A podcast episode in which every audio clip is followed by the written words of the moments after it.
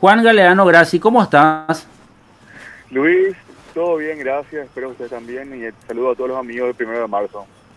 Gracias, Juan. Eh, estoy anotando, Juan. Vos sabés que yo creo que Paraguay, con todas las promesas que tuvo, tenemos como asegurado 10 millones de dosis, por ejemplo, por ahí, Juan.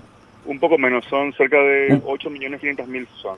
Yo estuve también contando ya, que cuenten. Ah, 8 millones, bueno, con todas las promesas, pero te digo, eh, eh, eh, no, con las, las, pagadas, las pagadas. Sin a las pagadas, no. Las pagadas, claro, yo, yo, yo te digo, ¿verdad? Porque eh, hay municipios que te dicen, sí, vamos a comprar 500 mil. Después te dicen, eh, hay posibilidades de que el gobierno de Taiwán dé tanto si es que se aprueba su, su vacuna. O sea, te digo nomás que eh, en expectativa ya me pone, ¿verdad? Pero en realidad es otra cosa. Y que, como decía el dicho, y si mi abuela tenía ruedas era bicicleta. O sea, hasta que nos lleguen acá la vacuna efectivamente y no, no, nos pongamos a vacunar a 10.000 o 20.000 personas por día, vamos a seguir con esta cantidad enorme, enorme, de muertos, vamos a seguir con todas estas medidas totalmente ineficientes que lo único que hacen es golpear a la economía y vamos a seguir lastimosamente siendo uno de los últimos países en salir de esta crisis, siendo que fuimos uno de los primeros en tomar una medida tan estricta como fue la que tuvimos en marzo y abril pasado, y ahora estamos como en los últimos del continente. Somos realmente un caso para estudiar bien por la gran incompetencia, inutilidad, improvisación, etcétera. Porque somos realmente de lo peor, Luis. Bueno, y a esto se le agrega el proyecto que impulsa el Ejecutivo, el Poder Ejecutivo, que es la Ley de Emergencia Sanitaria. ¿Tú, ¿Tuviste la oportunidad de, echarle un vistazo, Juan? estuve leyendo. ¿Y qué, qué opinas? No, yo opino que es una ley totalmente arbitraria, una ley inconstitucional, es una ley que no respeta los procesos administrativos, no respeta los procesos penales, no respeta los procedimientos que eventualmente tiene que ejercer la policía. Acá le estamos dando carta verde para que, para que realmente personas con poca formación vengan acá y puedan decirte, mira, en la, casa de Luis hay tres autos estacionados enfrente, yo acá estoy seguro que hay una, una fiesta. Le mando un WhatsApp al juez el juez me responde con una orden de allanamiento. Y basta eso para que puedan entrar en tu domicilio, Luis, a cualquier hora y allanarte. La ley se lo permite. Porque después, esta es una ley eh, general que después en el decreto vienen a reglamentar todos los puntos que ellos quieren hacer. O sea, es terrible. Y eso es lo que pueden hacer ellos. Y eventualmente caen a un restaurante y dicen acá usted no está respetando el decreto y todo eso, y te vamos a hacer una multa, ¿quién es tu juez?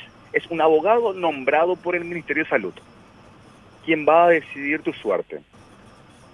En el caso de que falle en tu contra, ¿a quién vos vas a poder recurrir y hacer un apelo? Al mismo, a la misma persona, al mismo abogado. Y ese abogado tiene la potestad inclusive de no responderte en tres días. Si te responde en tres días, quiere decir que rechazó tu apelo. ¿Qué te queda la otra? Tener que ir a gastar plata ante el Tribunal de Cuentas.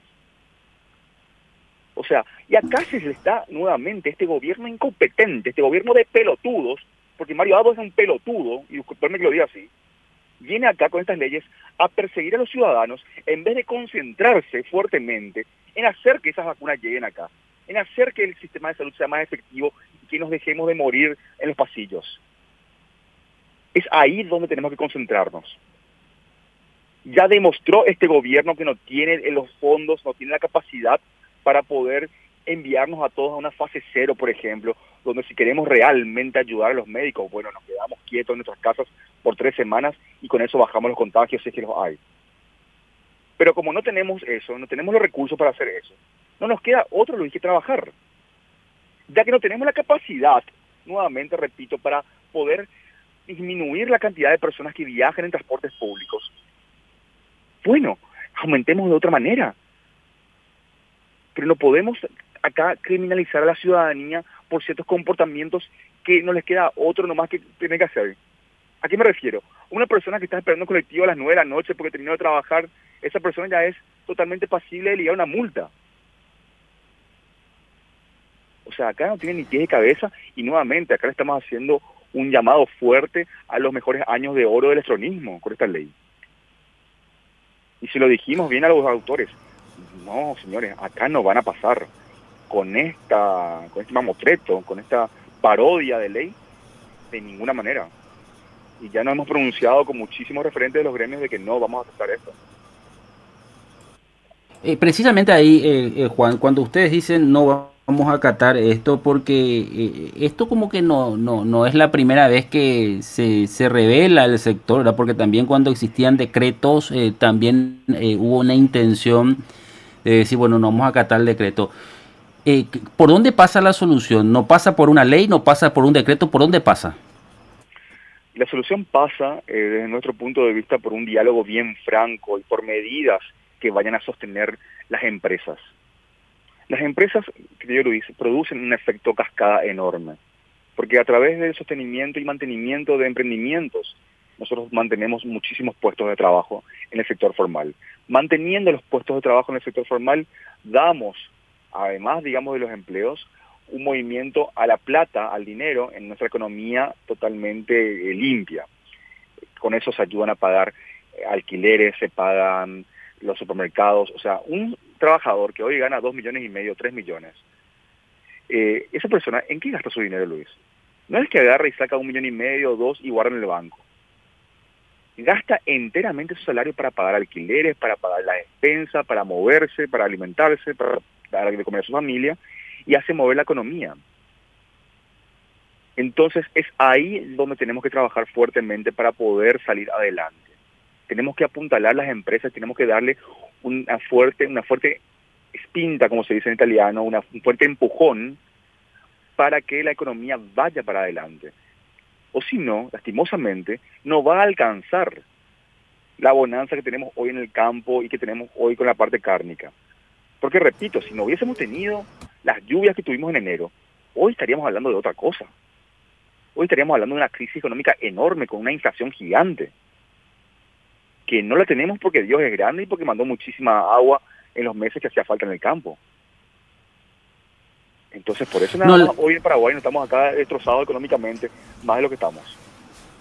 Sí, la, la verdad que es muy, muy preocupante la situación, ¿verdad? Porque en, algunos incluso planteaban que Aquí ya se trataba de la responsabilidad de cada uno, de que hay que, hay que saber convivir con el virus dentro de todos los protocolos. Pero yo, creo que los protocolos, eh, yo por ejemplo, y, mucha gente veo, Juan, que eh, creo que agarramos el hábito de lavarnos las manos en cualquier lugar donde nos vamos, ¿verdad? O sea, yo creo que eso es un, un, avance para nosotros que no estábamos acostumbrados a eso que teníamos que hacer siempre sin pandemia o con pandemia, ¿verdad?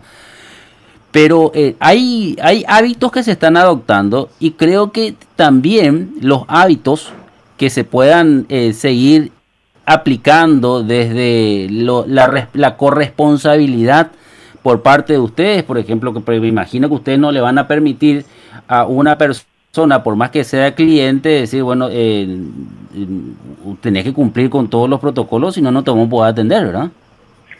De hecho que sí, te cuento una cosa, yo acabo de salir de una cadena de Vigi, acá, donde no estaba el guardia en la entrada. pero todos los clientes pasaron por el lavatorio, agua, jabón y había una botellita de alcohol en gel y todos aplicaron. El guardia no sé dónde estaba, estaba haciendo otra cosa, pero cuando volvió, prácticamente vio que todos estaban cumpliendo el protocolo. O sea, ¿qué, qué pauta te da esto? Que la gente se va ayornando, se educó con relación, digamos, a la eh, al utilizo correcto, digamos, del jabón, del alcohol en gel, de la aplicación misma de los protocolos. Y eso es realmente un gran éxito para nosotros, porque eso quiere decir que estamos combatiendo el virus de manera responsable. Y es ahí donde tenemos que trabajar fuertemente, Luis. Cuando hablamos acá de la concienciación, cuando hablamos acá de proveer los medios, yo te hago una pregunta. Acá en Asunción, por ejemplo, ya con todo el dinero que teníamos, ¿qué problema es haber de tener a una persona, a un encargado del Ministerio de Salud, a un profesor que no está trabajando ahora, o a los mismos policías o militares, en vez de con un fusil, tenerte ahí con las con tapabocas, con alcohol en gel, con algo para poder lavarte la mano antes del sistema colectivo? Qué diferente sería, ¿verdad? Totalmente. Eso mucha más conciencia. Y eso es lo que no hicimos. Acá salimos con la metralleta, salimos con los, los policías. ¿A dónde te vas? ¿Qué haces? ¿Qué cuernos te calienta? ¿A dónde me voy o qué dejo de hacer? Al decir uno lo combatí de esa manera. Entonces, Acá tenemos un, gobierno con pocas luces, esa es la verdad de las cosas, Y como decía justamente un parlamentario nuestro, no le puedes pedir peras al horno. Entonces, así nomás. Así es. Juan, te agradezco mucho y, y gracias por, por atendernos. Por favor, cuando gusten.